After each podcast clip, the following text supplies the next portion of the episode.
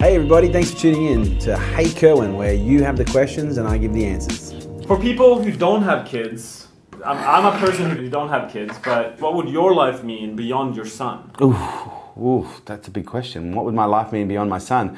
Well, here's what I know. Uh, my life has an enormous amount, uh, an enormous amount of meaning because of my son. Um, and before my son came along, it still had an enormous amount of meaning as well, but it has been enriched considerably by the values that my son has bestowed upon me through his birth and subsequent existence.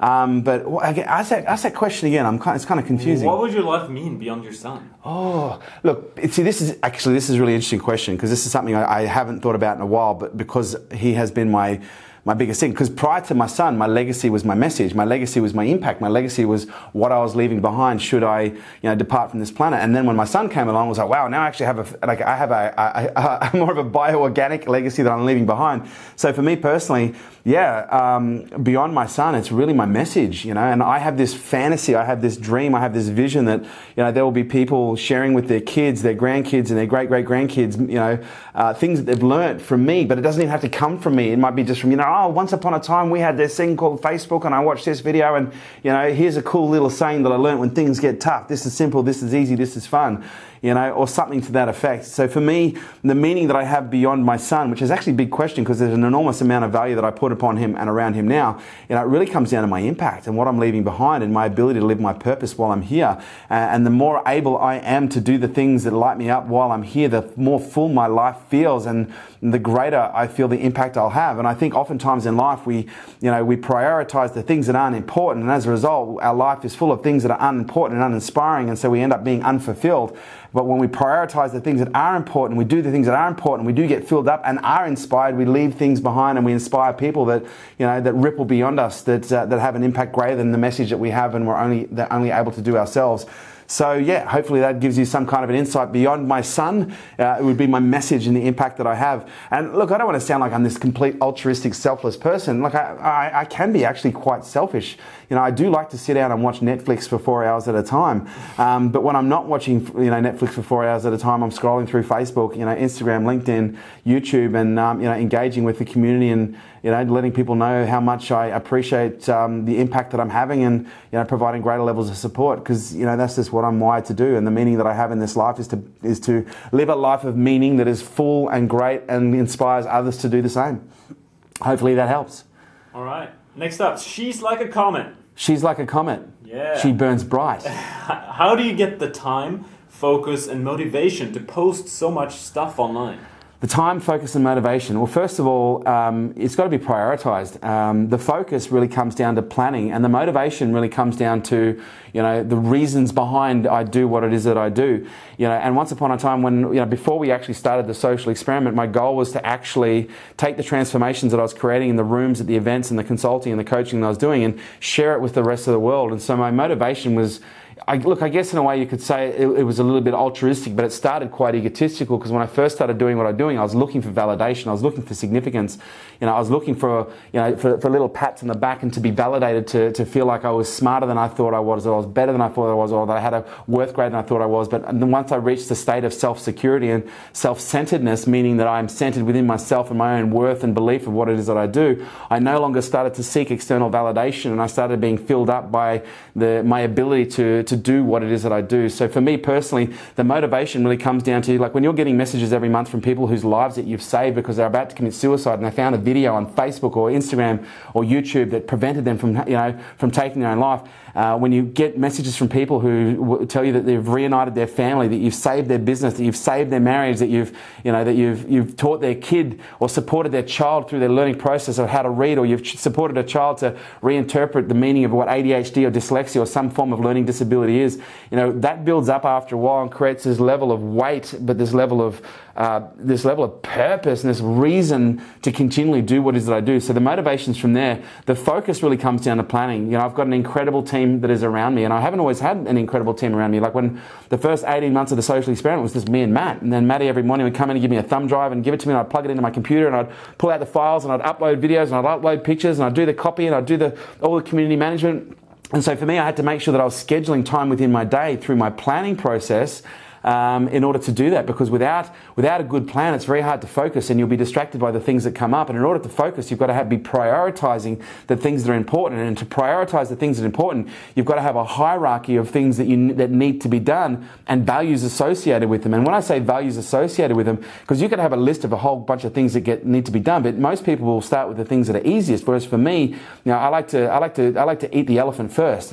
You know, rather than um, you know, and they say eating an elephant is the same as eating a steak. You've just got to eat it one bite at a time. And I'm sure Peter will freak out at the thought of me saying this. And vegans all around the world are uniting in arms right now and clashing with vegetables and ready to attack me with broccoli. But my point being is, I like to tackle the big obstacles first because that way then it gives me the ability to free up my day to be able to focus on the other things that are of lesser value and less importance. But you've also got to understand, you know, whatever you, the bigger things that you focus on first are going to take, you know, the decision making battery life or the decision making, um, you know, because here's what I learned. If you do lots of little things before you do the big things, by the time you get to the big things, you're going to have what's called decision fatigue. You're going to have, you know, you're going to have some form of fatigue. You're going to have focus fatigue. Whereas for me, the, the things that require the, the, the most amount of effort are going to require the, the most amount of decision making power, the most amount of focusing power. And so I like to attack those things first. And I do this thing called Schedule It Done. And if you go to YouTube and you Google Schedule It Done, I think we've got a video on me actually, or a blog on me talking about scheduling it done. And what was the first one? So it was motivation, focus, and motivation, focus, and time. And time.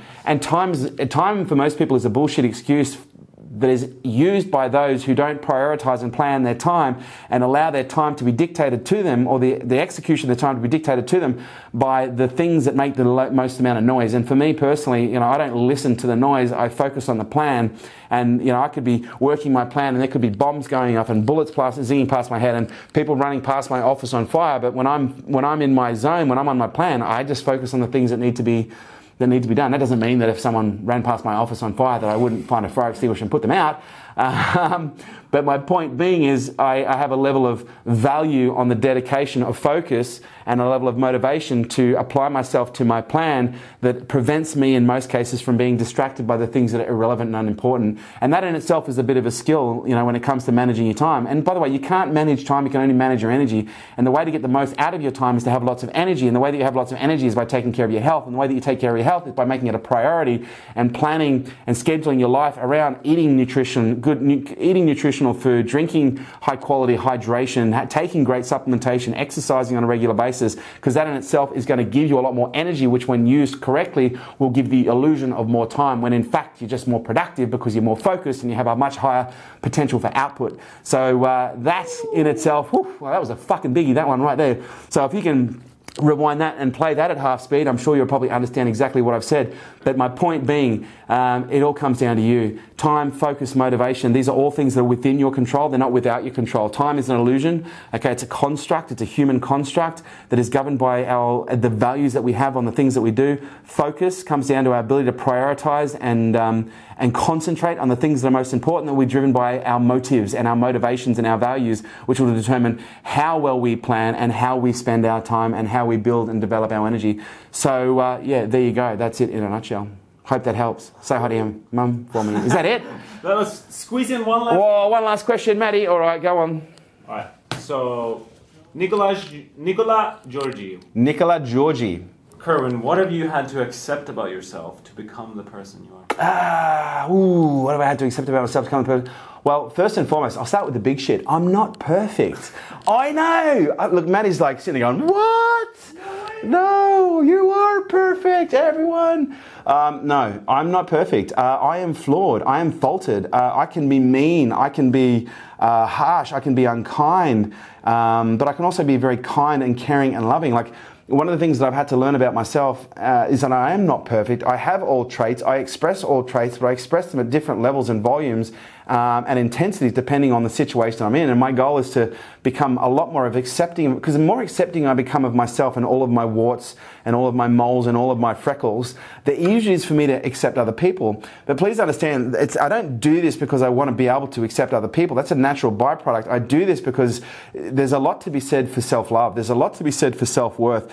there's a lot to be said for self esteem. There's a lot to be said for self awareness. And the more you are aware of yourself, the more you are aware of your traits, your characteristics, your good things, your bad things, the more self conscious, self aware, the more conscious you become. And the more aware you are around the self, the easier it is for you to navigate the environments that you're in um, and ultimately the people that you are in them with. And so for me personally, the higher levels of acceptance that I have for myself are reflected by not only my ability to not judge myself and beat myself up most of the time, but also it's reflected in my ability to accept others and not beat others up and not judge others also most of the time, which for me has become an incredibly powerful tool to not only connect, but also to, you know, to, to penetrate people's minds and their souls and their spirits to actually induce and initiate high levels of transformation and reconfiguration in people's psychology. Because with the work that I do, you know, fundamentally, people need to trust me in order to allow me into their mind to create some of the changes that we make, you know, with the work that we do. So, uh, yeah,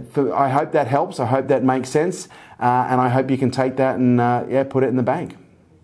That's episode 51. That's episode 51 of the Hey Kerwin show. Oh, I've neglected the camera. I've been talking to you. Ha! What do you know? For those of you who would like to get your questions answered, hashtag Hey Kerwin. Uh, let me know what your uh, biggest, baddest motherfucking questions are, and uh, yeah, hopefully we can answer them in the next episode. Apart from that, if you haven't checked out Unstoppable, our podcast, it is on iTunes, Libsyn, Spotify, uh, YouTube. Check it out. We've had hundreds of thousands of downloads uh, just while it's been live, and the feedback has been phenomenal. So make sure you check it out. And the question of the day is if you had complete self control, complete self awareness, and control of self, what would you do differently today that you can't do?